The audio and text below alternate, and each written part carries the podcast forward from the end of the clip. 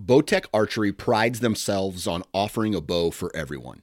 Whether you have a short draw length, a long draw length, pull 70 pounds or 40 pounds, you're a bow hunter or a target archer, they offer a bow that can be customized to fit your body type. On top of that, their deadlock technology allows you to fine tune your arrow flight. Visit bowtecharchery.com and check out the SR350 and the CP28. Bowtech Archery, refuse to follow. Go Wild is a free social community created for and by hunters. This means that, unlike mainstream social media, your trophy pictures won't be censored. They're encouraged. As you spend time on Go Wild, you will earn awesome rewards such as gift cards, free swag, and big discounts on brands like Garmin and Vortex. You will even earn $10 just for signing up. Visit downloadgowild.com and sign up today. Hey, guys and gals, welcome to the Oklahoma Outdoors Podcast brought to you by Arrowhead Land Company. Here you will be educated, entertained, and equipped to get more out of your outdoor experience. So hold on tight because here we go.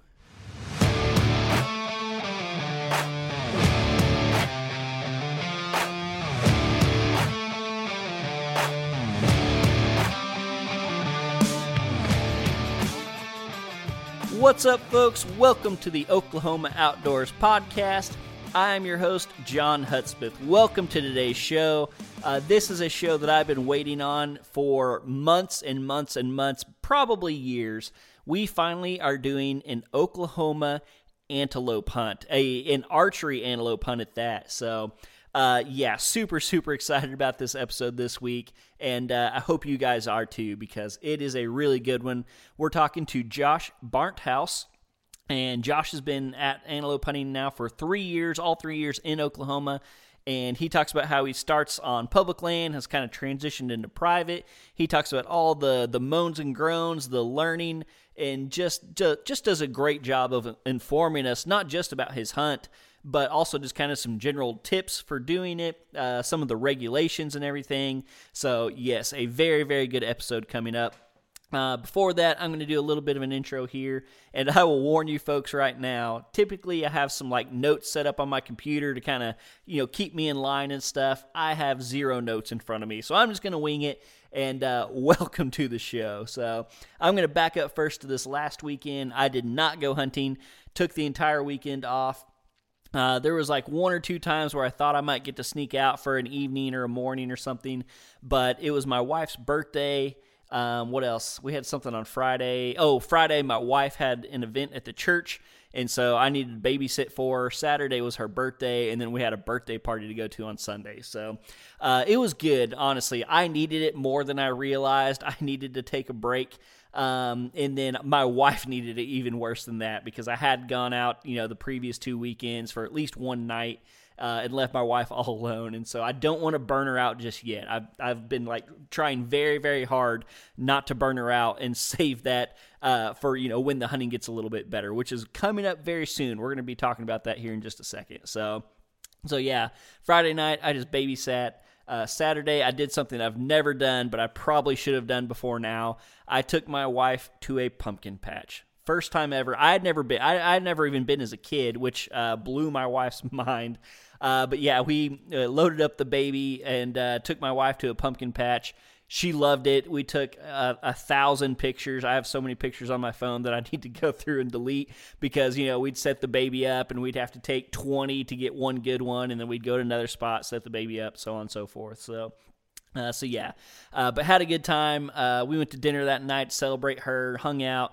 Um, and then yeah, Sunday, uh, you know, my wife works at a church, and so I kept the baby while she was at work. We went to a birthday party, went to the evening service together. So it was just a good, very important family focused weekend. So um, I was honestly, I was not near as upset about not getting to hunt over the weekend as I am this week. I I I called my boss, and uh, you know I wasn't necessarily trying to like guilt him into letting me go hunting, but I was throwing out some hints. Like if he just wanted to let me go hunting and not work, that you know I would be open to that. Uh, I kept joking with him that I like, you know, was coming down with COVID, and told him I'd been licking doorknobs trying to get sick. And uh, but anyway, he didn't go for it. Um, we had this crazy cold snap come out of nowhere, and and the deer reacted. Uh, yesterday evening, I had one of my top four bucks uh, show up in daylight. Um, big old nice eight point. Uh, it was a deer that I had uh, passed last year during rifle season. Uh, he was just one I really wanted to get with my bow, and then I also I thought he was a four year old last year, so I wanted him to get another year. He got that year, and it was completely worth it. This he's a stud of an eight point. So anyway, that deer came out in daylight. Uh, I'm not sure I had any other real daylight bucks, but I, I, had a lot of activity on my cameras. One interesting thing, and this is something I've I've started learning over the past. I, I really noticed it last year. Kind of started noticing it the year before that.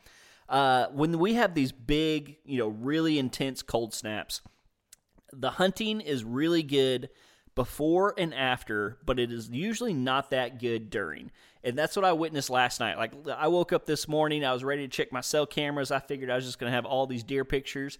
It was kind of slow. Uh, and last night was it got down to what like 28 or 29 something like that.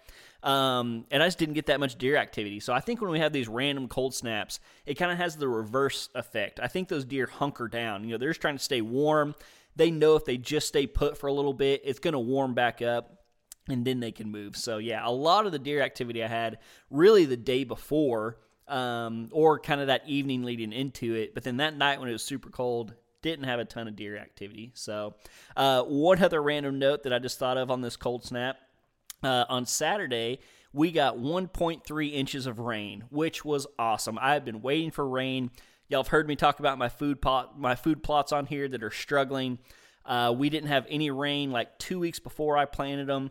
I think it had been four weeks after I planted them when we finally got this rain. I saw the rain in the forecast. I was saying my prayers. We ended up getting 1.3 inches, like I said, and I was praising Jesus. And then, and then I checked the forecast again, and I saw what happened last night, and it got down below freezing. And so I, I don't know what ha- has happened yet. My fear is that we got that rain that seed got you know moisture germinated and then this freeze came in it just absolutely crushed it. Um, i don't know it. I, my hope that's my fear. My hope is that the seed had germinated but you know hadn't broke the soil or anything like that. And maybe you know the cold snap was so quick that it didn't really freeze the ground and get in there and hurt that seed. I, I just don't know. You know probably it's going to be a few days or a week or so until i find out um, but I'm going to be so crushed if we finally got this rain and then that freeze went behind it and just killed it all. So I don't know what to do at this point. It's just kind of in God's hands. If it survived, great. If it didn't survive, I just I don't know if it's worth replanting at this point. Uh, you know, by the time I could like this weekend would be the earliest I could replant. It'd be October 22nd or something like that. Um, and I just don't know if it like I just don't know if we have enough warm days for it to germinate and do any good. So, so yeah, I think that's kind of in God's hands. Um, hopefully, I still have some seed, you know, that made it through, but I just don't know. So, so uh, yeah, that's been the past weekend, something like that. Um, I did have some new bucks show up in the last couple days. I had two new ones. Uh, one really, really nice eight, and one really, really nice ten point. And so that brings my hit list up to four. Um, and then I have two other bucks that I've mentioned that you know I would really like to kill, maybe with the longbow or something, management type bucks. But I have four definite shooters. Um, one of them that at eight point that I was mentioned came in daylight yesterday. He's definitely the most consistent. Um, I have the old um, the nine point that's been a ten point that I've had for you know several years that lives on the neighbors, and I probably am not going to kill him. And then I don't know enough about these two new deer yet. Like I said, there's one ten, one eight. Um, I do have uh, multiple sets of pictures. Well, I say multiple. I have like two. I think I have two sets of pictures of the ten, and then three sets of pictures of the eight. And so they're definitely somewhere around. I don't know if they're super consistent, um, but we're coming up. I heard a quote today. Um, it was the guys from uh, the Element podcast. They they do uh, the Rut Report on the Wired to Hunt podcast, and I think it was Casey that said we're at that point in the year where every day in the season is better than the last. You know, tomorrow's going to be better than the previous day, and so on and so forth, because we're leading up to that rut time. And I, I loved that quote. So shout out to Casey for that. Um, and that's what that's what I'm about to talk to. You. Like I'm I'm so excited for the upcoming, uh, you know, really gosh, month, you know, whatever. But uh, really looking forward to this upcoming uh, next two weeks. So this coming weekend, I am going to get out to the ranch. I'm not going for the whole weekend. Again, I don't want to burn my wife out just yet. Uh, but I think my plan is to head out there on Friday and then stay out there all day Saturday. So um, I'm not sure if I'm going to hunt Saturday morning or not. We'll just see what happens. It's supposed to warm back up, of course. You know, it was like 62 today and it's supposed to be 84 on Saturday. So I don't know how the hunting's going to be, but the main reason I want to go is two reasons. I want to get stuff set up for the following weekend, that second weekend of rifle, the last weekend in October. Uh, I'm going to do what I did last year. I'm going to take a vacation day on Friday. So my plan is to head up Thursday after work, and then I'll get to you know potentially hunt Thursday afternoon, depending on what time I get off. All day Friday, all day Saturday, and at least Sunday morning. That's the plan. And I just love that weekend. Uh, for some reason, our property, the deer just seem to move more that weekend than any other time, especially in daylight. Um, and before we had this property, I always thought people who were, you know, doing all day sits and stuff before November 1st were crazy and it was worthless. But I don't know what it is. This property, it's definitely worth it. And so uh, I might do some all day sits. I, I, challenged myself last year to do an all day sit because I've never actually done one. Um, but the way it worked out, we had a front move in that Saturday. And so because of the wind, I ended up actually having to change spots. So I hunted one spot in the morning and then another spot in the evening. If the wind is consistent, I'm really tempted to try it again uh, this year. You know, maybe do an all day sun up to sundown sit.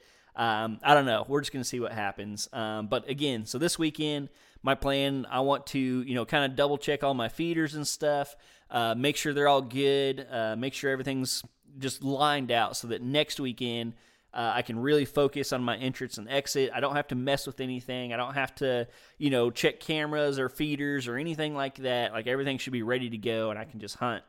And then my second uh, deal is I want to go back to that public land spot that I talked about last week.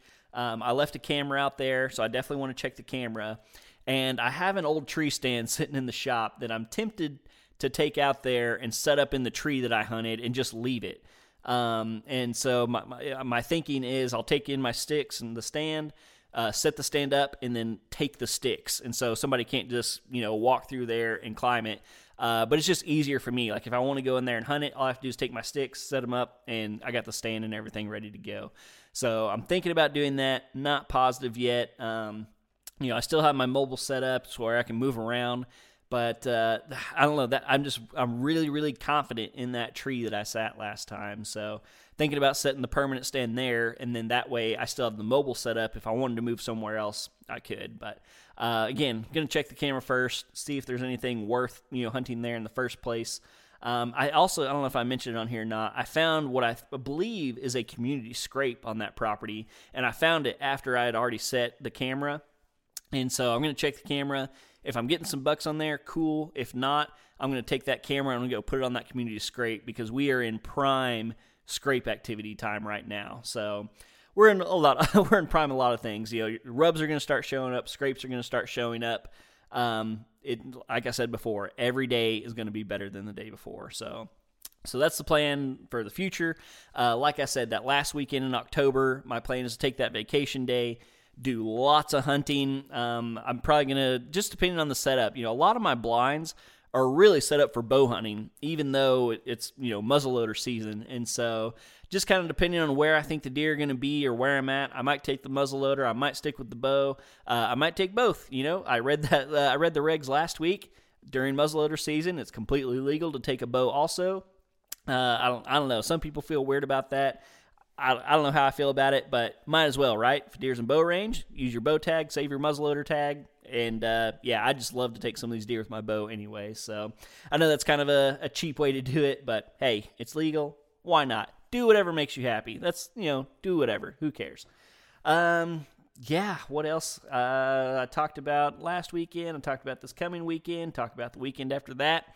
Uh, the first week in November, got it set up with my buddies. I'm going to be headed to West Texas uh, to his lease out there.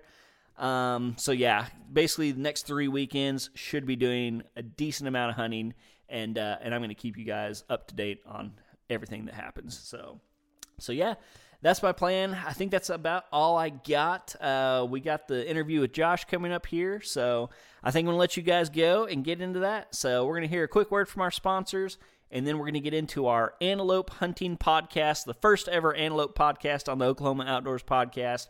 Very excited about it. So hope you guys are ready for this.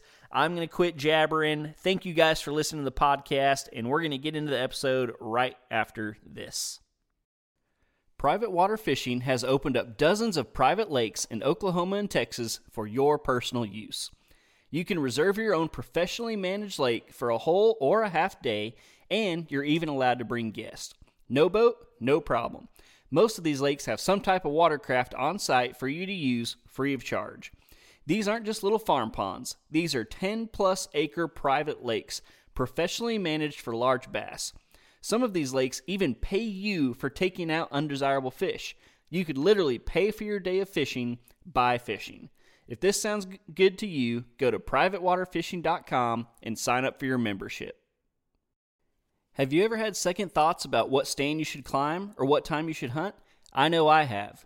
If you're in the same boat and want to make a more informed decision using the trail camera photos you've seen, Deer Lab was made for you.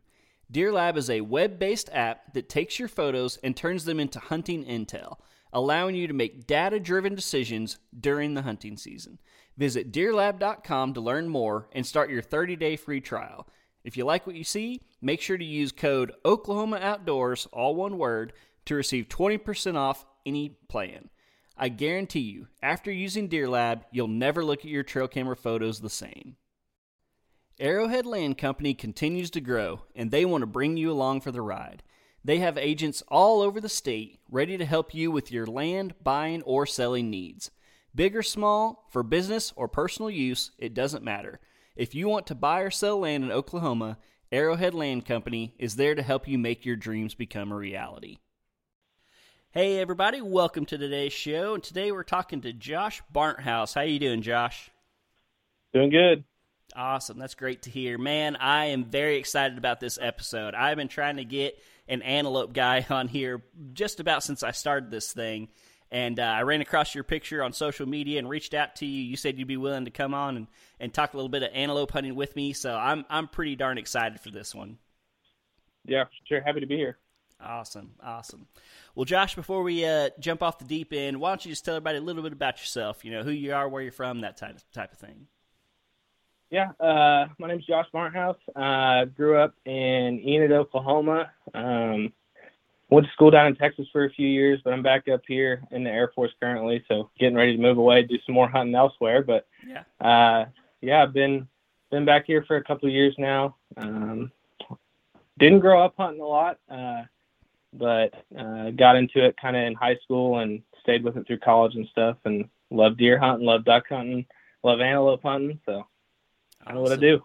Awesome. So, are, are you currently in the Air Force, or are you like joining the Air Force? No, I'm in the Air Force. So I'm actually uh, finishing up pilot training up here at Enid right now. Okay, very cool. Very cool. That's awesome, man. Sweet. Yep. All righty. Well, uh, man, I, I, don't even know where to start. Like I said, I'm pretty excited about this one. Um, so, uh, again, you you tackled the antelope. You were successful. But before we get into the hunt, uh, I just want to talk about Oklahoma antelope hunting for a minute because, uh, you know, it's one of those things. Like I, I, say this all the time. You know, a lot of people just don't realize how diverse Oklahoma is and how many species you can hunt here. And antelope is one of those that I think slides under the rug to a lot of people. A lot of people don't know you can even hunt them. Uh, I think a lot of people, even in Oklahoma, don't necessarily realize you can hunt them. So, um, so just kind of you know, thousand foot view. Uh, what are the opportunities people have to hunt antelope here in Oklahoma? Like, what are the different avenues they can take? Yeah, for sure. Uh, you know, I'm sure most people know about like the controlled hunts. You know, trying to draw a rifle tag out in Cimarron or Texas County. Um, and I've put in for that for a few years now. Uh, and I think it was when I started putting in for that is when I realized we actually had an opportunity with archery. Uh, anybody with a hunting license in Oklahoma can go out to either Cimarron or Texas County and try to get one with their bow every year. Uh, it's usually like a two week season, October 1st to the 14th, uh, right same time frame deer season opens. Um, and yeah, you can go out there and chase them around with a stick and string and try to get one. Awesome. Now, is there any public out there? Is it all private? Like, were you knocking on doors? How are you getting permission on places? Yeah, there's there is some public out there. Um, there's some OLAP land, uh, and then there's also Rita Blanca WMA that's uh, down in the southern portion of the Panhandle. Uh, where I shot mine was on private. Um, me and my buddy went up there and we uh, we tried the public thing one year and uh, we did it for three days and got close. Uh, it's definitely doable. We met a couple guys that had gotten one on public, uh, but we we decided that we were going to go knock on some doors and see what we can couldn't get a hold of and try to get some better access out there, and that's what ended up happening. Gotcha. And what was that like? Like you know, most well, one I guess. Were, did you like drive around and like scout and look for antelope and then go ask people, or did you just kind of have a general area that you were asking? And then, kind of the second part of that, uh, you know, when you went up and asked people, were they very receptive? Did you get a you know a hundred no's and then one yes? What was that like? Yeah, I, I think I probably had a waypoint on about every house in the Panhandle of Oklahoma on onX.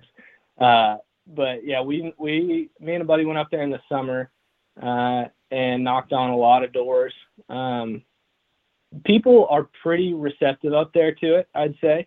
Um, you know, a lot of those people they live off in the country by themselves and they like to be left alone for the most part. But uh, when it comes to antelope, they're kind of viewed viewed as a pest out there. Uh, they break a lot of fences and eat a lot of eat a lot of good food that cattle could be eating. Um, so I'd say it was probably maybe one out of ten uh, was a yes. Mm-hmm. Uh, but you know, it, antelope it's so much different than deer hunting. You know, where you get you can get a permission on a 40 acre piece to go deer hunt, and you know you're going to see deer. Mm-hmm. If you get permission on 40 acres to antelope hunt, you may not see antelope there for a month. Mm-hmm. But one day they may be on that 40 acres. So it, you know, just because you get permission one out of every 10 times, it, you got to find the the right guy to give you permission. I'd say. Gotcha, gotcha. So did y'all have permission on several pieces and just kind of scout from the road, or did you kind of just you know get one and call it good, or how did that work?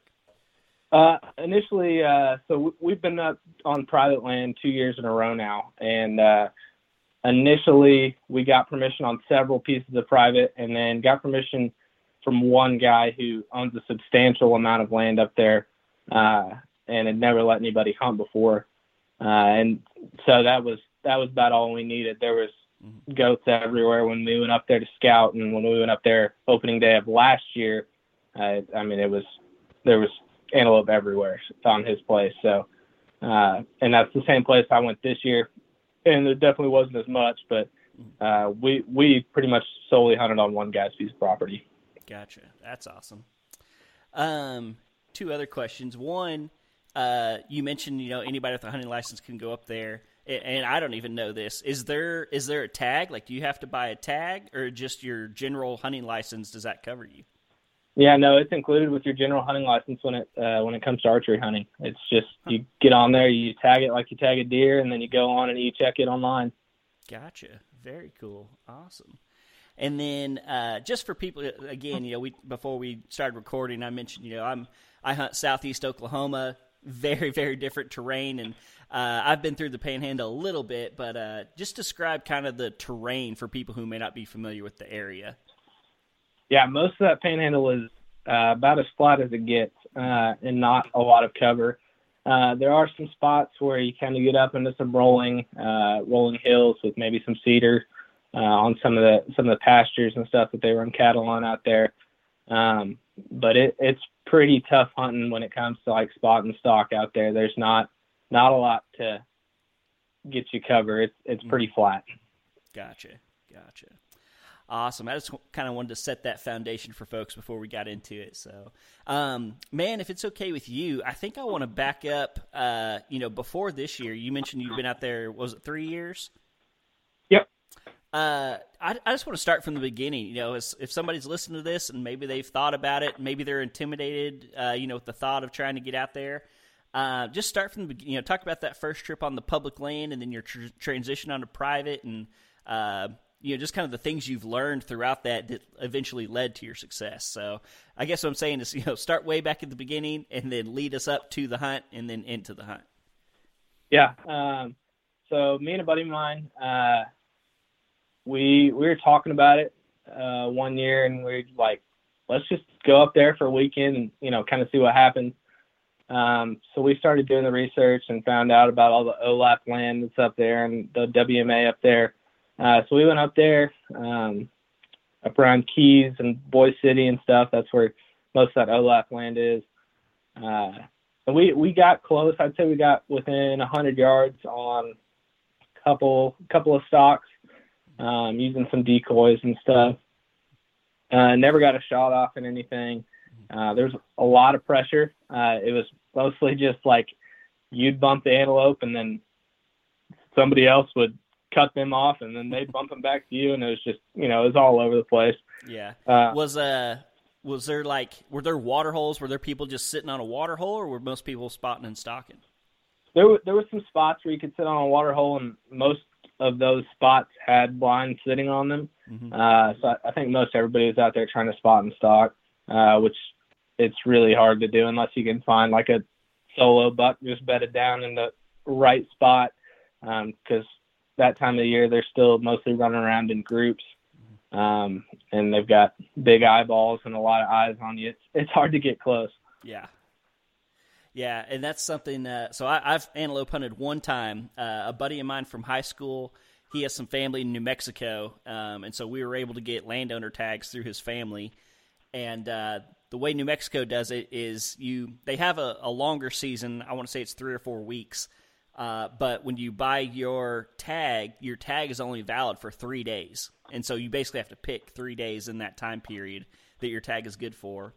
And I remember we were out there on our first day and we spotted some antelope and they I mean they were at least a mile away. You know, out there everything's a mile by a mile a mile. You know, that's how big their pastures are. So you can kind of tell by fences, you know, how far. And so we saw these antelope, they were at least a mile away and we're like, "Hey, you know, let's just get a little closer. Maybe we can, you know, get a little better look at them." And we, you know, stood up and kind of walked over this little rise and those suckers jumped up and took off. like I mean, a mile away. And this is like opening day or maybe the second day of the season. You know, it's not like these thing had been pressured for a long time.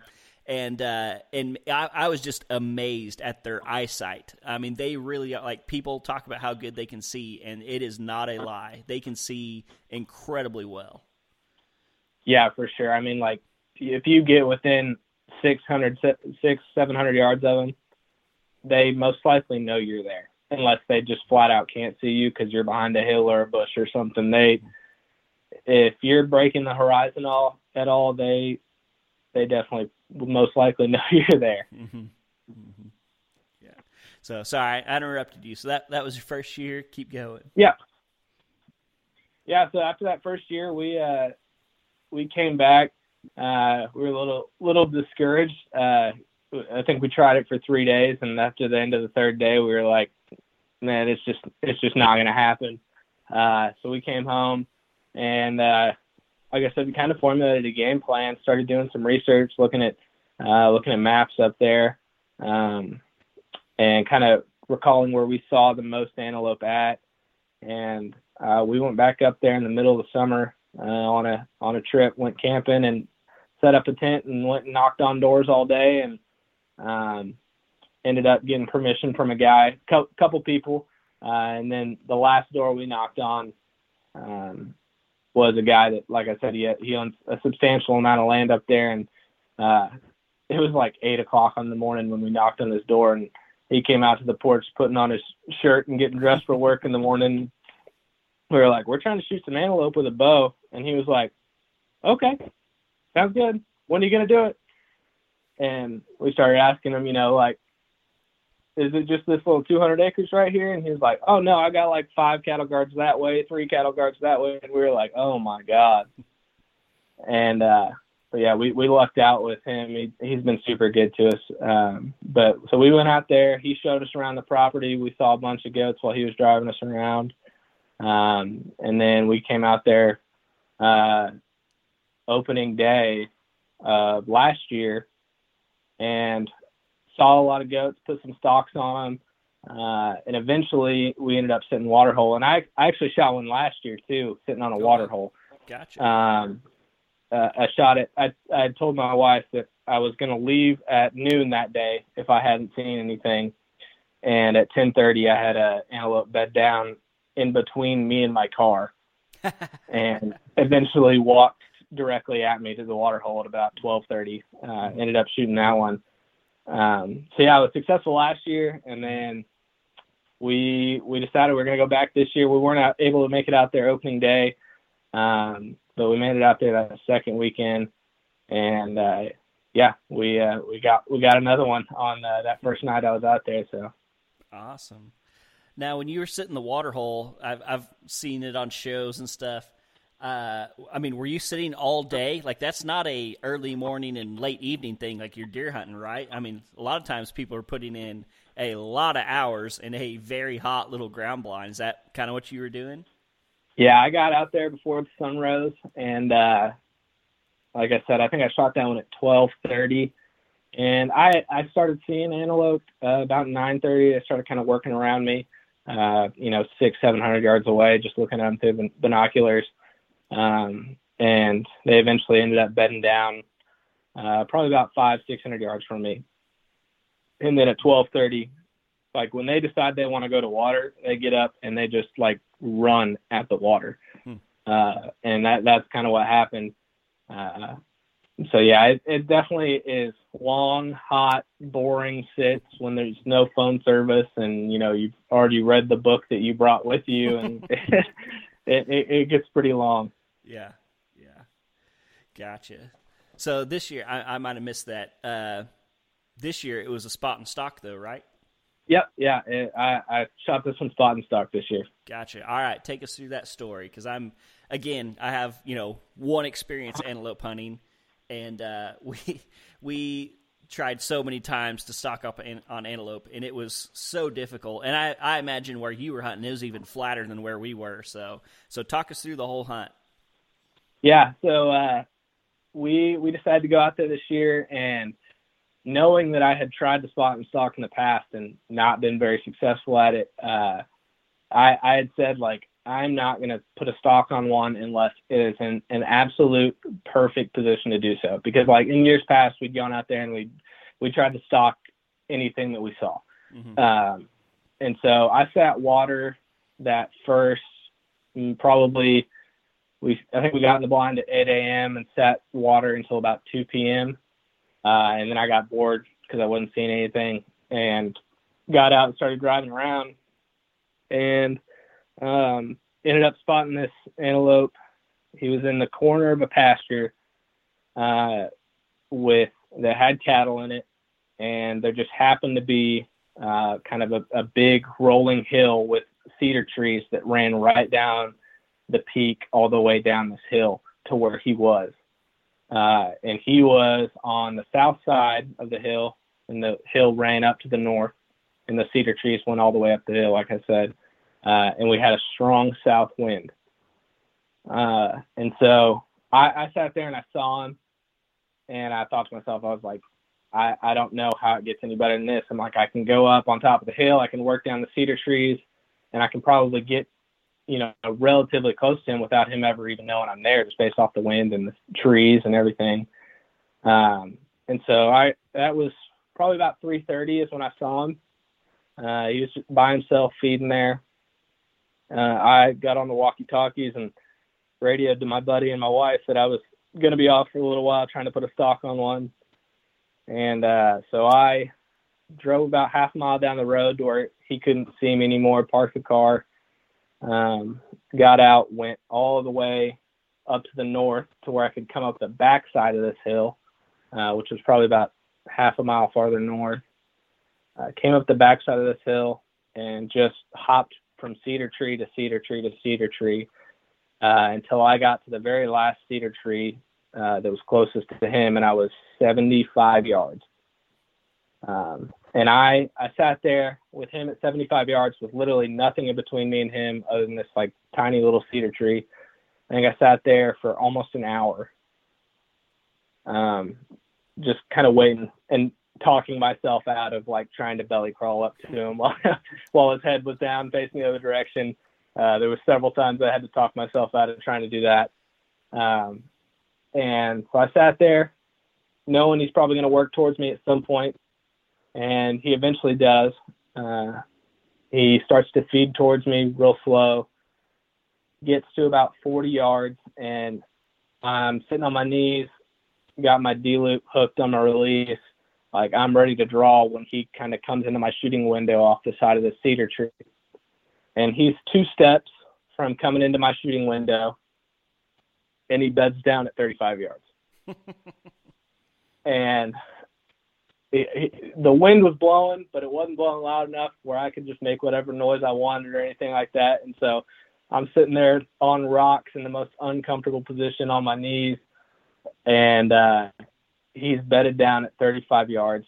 So I sat there trying not to move for probably another 45 minutes, just watching him. He kept looking at the tree, like he could kind of almost tell something was up.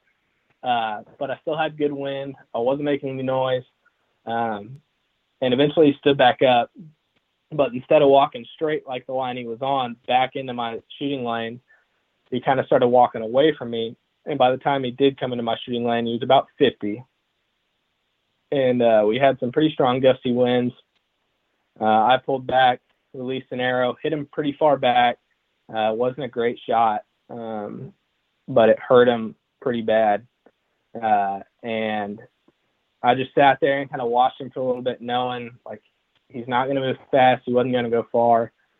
Uh, and eventually, I was able to get up and kind of parallel him up the hill, bouncing between cedar trees, chased him for about three quarters of a mile up and over this hill down into a little valley, uh, and eventually shot him again at 20 yards. Um, and that's where he ended up dying. Uh, but yeah, he, it, it was a pretty wild deal. Um, had to, you know, end up putting two stalks on him. Mm-hmm. Uh, and they, they move quick. Even, even when they're hurt, they're moving a lot faster than you think they are. Yeah. That's for sure. Yeah. Man, that simultaneously sounds like the most exciting hunt ever and the most miserable hunt ever. Yeah, like, no, like like there's one side of me it's like, man, I have to go do that, and then the other side of me is like, man, that just sounds miserable. Yeah, it was it was painful for sure, and I I learned my lesson in the years past. You know, like just play the slow game and wait for them because if you're in a good spot, like just wait to see if they give you the opportunity. Don't push it. Don't try to take the opportunity that's not there. Um, and yeah, I, I, I didn't make a great shot on that first shot, but I, I was able to able to follow it up, and it took a while. I think by the time I was done, it was like 6:30, so I had been off the radios, not talking to anybody for three hours. My wife had been sitting in the ground blind since 7 a.m., and uh, so she was waiting for me to come pick her up. Uh, it was it was a long long afternoon for sure. Oh man, that's oh that's awesome though uh, you know, something that just it comes to mind talking to a lot of people when we talk about this stuff. Just like so many people think you have to spend all this money and travel, you know, all this long distance to have an adventure, and there's just so much of it right here in our own state. Uh, you know, antelope, bear. There, like, there's opportunities for both of those species. You know, like you said, over the counter comes with your license. Um, bear tags don't, but uh, but yeah, I mean, there's just so many opportunities in the state that most people don't take advantage of. So I think it's awesome that you that you did you know you put in the work, you did the research, and got it done. Yeah, for sure. I it, the state really does have a lot to offer when it comes to uh, big game hunting, for sure, and a lot of people don't don't take advantage of it and don't realize it and don't realize how lucky we are to have all the opportunities we do have here. Mm-hmm. Yeah. Um, any I, am not about to ask you to give away any of your spots or anything like that but uh, any any like general tips? Let's say somebody's listening to this and they're like hey 2023 i'm going to be out there i'm going to be doing this. What are some of the things you've learned over the last couple years? Um, you know suge- like gear suggestions or any hunting tips things to look for just some general good things to know? Yeah um, i mean it's it's really tough uh, i if you're going to go out there, you need to be prepared. Be you know, accurate with your bow, probably like I would be confident at 60 yards, uh, be able to hit something at 60 yards out there because it's it's hard to get closer than that. Uh, and then as far as tips or anything else, like just be patient. Uh, they are really finicky animals, and uh, this was my wife's first year hunting them, and I, I told her I was like, you're gonna sit there and watch them through the binoculars, and you're gonna think they're going one way, and then the next second they're gonna go a different way. But the way they move is just they they don't have a pattern. They're not like deer. You can't sit there and say, oh, they're gonna be here at 10 o'clock every morning. They they move across that landscape just at their own will and do whatever they want and seems patternless. So just be patient. If don't force anything, try to find something that's in a good spot with good wind, uh, and you can you can get close to them if you if you really wait for that right opportunity to present itself.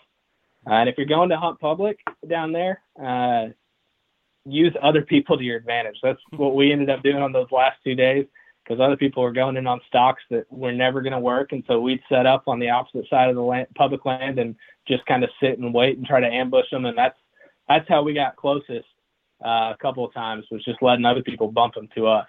Hmm. Uh, so yeah, it's it's a challenge for sure, uh, but I, I you know the the rifle tag in Oklahoma is a once in a lifetime deal. Uh, I've gotten to hunt these things three years in a row now and killed two in three years. Um, so like that that's a once in a lifetime experience for me, and I hope to keep reliving that once in a lifetime experience every year. So it's mm-hmm. it's it's a lot of fun.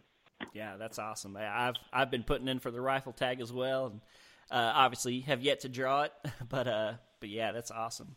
Uh, what about like uh, wind? Uh, and I don't know how much experience you've had. Uh, you know, maybe getting upwind or something like would you say they're as finicky as a white-tailed deer, or you know, can you get away with a little bit more of a bad wind? Uh, just how do they how do they use their nose? Yeah, you can get away with a little bit more of a bad wind on them for sure. Um, they're not like a deer where uh, if they smell you and don't see you, they're still going to bust. You know, like a, a white-tailed doe that smells you from 300 yards away is going to start blowing even if she never sees you. Um, if if they see you they'll bust.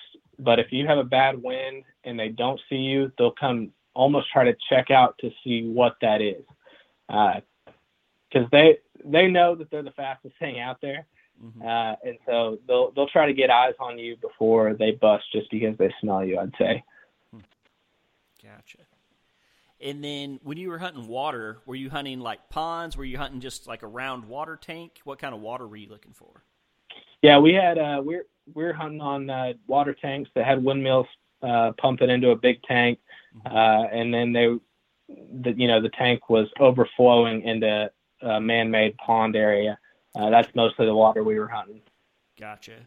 So when you were setting up your ground blind, were you like taking wind into account, or were you looking for some kind of cover to set up next to, so it wasn't just a random square, or do you think it really mattered where you set up?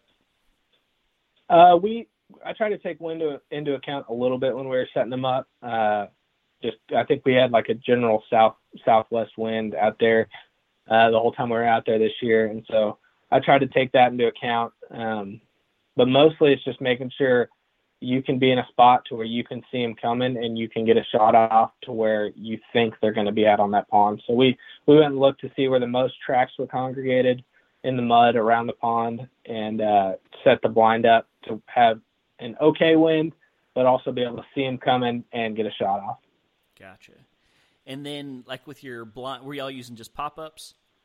Yep, yep, just the old hub hub style pop ups that you can buy anywhere. Uh-huh. Uh Were y'all setting those up like in advance, or like I mean, if you let's say you got out there at six a.m. or whatever before the sun came up and set your pop up up, did that matter to them? Like, would they still come into the water, or would y'all set them up in advance so they kind of had time to get used to them? Uh, I I'd like to set them up in advance. Uh, I, I did that a little bit uh, last year when we went out there. I think I set it up on the first or second day we were out there and didn't actually sit in it until the third or fourth day. So I, I think they had seen it a little bit. Mm-hmm. Uh, this year we weren't really able to make that happen. We got out there um, late Friday evening, right before the sunset, and we went up and threw a couple blinds out, and we were in them Saturday morning. Uh, and I had, uh, you know, I I hadn't the previous year I hadn't seen anything until, you know, about nine o'clock that was even close to water, and so I took that information and we decided that we could sleep in a little bit on Saturday morning this year and we'd go get in the blinds right after sunrise and of course I'm I'm walking to the blind was dumb enough not to glass down next to it before I got out of my car mm. and I pop up over a little hill and there's a buck standing 40 yards from my blind at eight o'clock in the morning. uh, so I, I bumped him off and then went and got in the blind and but no, he that was first time he'd seen it. He was 40 yards, and then I had another buck that morning coming to water. Uh, but like I said, he sprinted into water, got a drink really quick, and sprinted right back away. Um, so they, as long as you're really still inside the blind, it's movement that's the big thing for them. If they see you move, they won't like it, but um, it does it doesn't spook them too bad. Gotcha, gotcha man, I was starting to get a little hope that I could sleep in if I went out there. But I'm glad you told me that story. I'm, I'm not a morning yeah. person. So I got to really force yeah. myself to get up during deer season. Yeah, I, w- I was pretty pissed that I wasn't in the blind at sunrise that morning because he was he was a good buck. awesome, awesome. Ah, man, I'm trying to think uh, if I have any other questions. Um, I don't know. I've already asked you if you had any other tips or tricks. Um, yeah, I guess that's uh, I guess that's all I can think of, Josh. Um, I'll give you one last chance. Any any other things that you thought of just in, during that last little bit of conversation? Yeah, I mean, I just like for anybody who wants to go do it, just go do it. Uh, go out there and experience it. Run around on the public land, give it a shot. Uh, it's a lot of fun. Uh, it'll it'll make you a better hunter, and everything you do, you'll think about slowing down, even deer hunting and stuff more. Just you know, it, it makes you put a lot of thought into how you're interacting with the landscape and those animals and stuff. Uh, uh, it's it's a really rewarding experience to go out there uh, and and chase them around. So I, I'd tell anybody to go give it a shot. Awesome, awesome. Well, Josh, this has been super informative, man. I can't tell you how exciting this was and uh, how thankful I am for you uh, that you came on. Um, if somebody wanted to, uh, you know, look you up on Instagram or something follow along with your antelope hunting, uh, where should they find you? Yeah, uh, Instagram's Josh underscore Barnthouse, uh, and my last name's spelled uh, B A R N T H O U S E. It's like barn T house. It's really simple. Uh, so yeah, if you can follow me there, I post a lot of pictures and stories from hunts I do, antelope hunting, duck hunting, deer hunting. So uh, if anybody wants to follow me, that's where they can do it. Awesome, man. Well, well, good luck with uh, flight school. Uh, thank you for your service. Good luck in the Air Force. And uh, man, if you if you get another one down, we'll have you back on next year. So uh, good luck to you, and thanks again for coming on. Absolutely, man. I appreciate it. We did it, folks. An Oklahoma Antelope podcast. Who thought we would be saying those words? Uh, I was sitting here trying to think. I know, I've, obviously, we've done uh, whitetail. Uh, I'm pretty sure, we, yep, we've done mule deer, we've done elk, we've done antelope. I'm not sure we've done a dedicated bear episode. I think we've talked about bear. Uh, we even did an alligator episode last year, but I'm, I'm, I'm trying to think. I'm not sure we've done a bear episode. I'll have to get on that. Um, but yeah, special thanks to Josh. Thank you for coming on. Uh, he really knew his stuff. That was super helpful because I did not. I, you know, it's one of those. Like I said, I've I've put in for the tag, uh, but I've never really done that much research because I just it wasn't really on the radar, but definitely on the radar now. I actually forgot until we started recording that I have antelope hunted and harvested an antelope. Uh, you know, it wasn't in Oklahoma. Uh, but yeah, I mean, just one of those cool things is kind of one of those things that I checked off the list and forgot about. But uh, man, getting one with the bow in Oklahoma that might have just you know climbed up the ladder a little bit. So so yeah thank you josh for sharing that experience with us. I hope you guys enjoyed it. Um, if anybody has any topics that you want me to cover please please message me. Um, i've been getting a lot more instagram messages the last few weeks leading into season. Um, i've gotten several from new hunters which is awesome. Uh, several from old listeners which is awesome Guys, I'm always down to help if I can. So, whether you have a, a, podcast topic or just a general question, don't hesitate to shoot me a message and I will do my best to answer your questions. So that's going to do it for this week, guys. I think this is a little bit shorter of an episode. I don't know how these are getting shorter as we're getting into hunting season, but it seems like they are. Um, but uh, yeah, I already have, I think, two guests lined up. I'm going to be doing a bunch of hunting, so we have plenty of content coming out. And thank you guys so much for supporting this podcast and listening to what I have to say. So that's going to do it for this week. Thank you guys so much. And until next week, I will see you guys right back here on the Oklahoma Outdoors Podcast.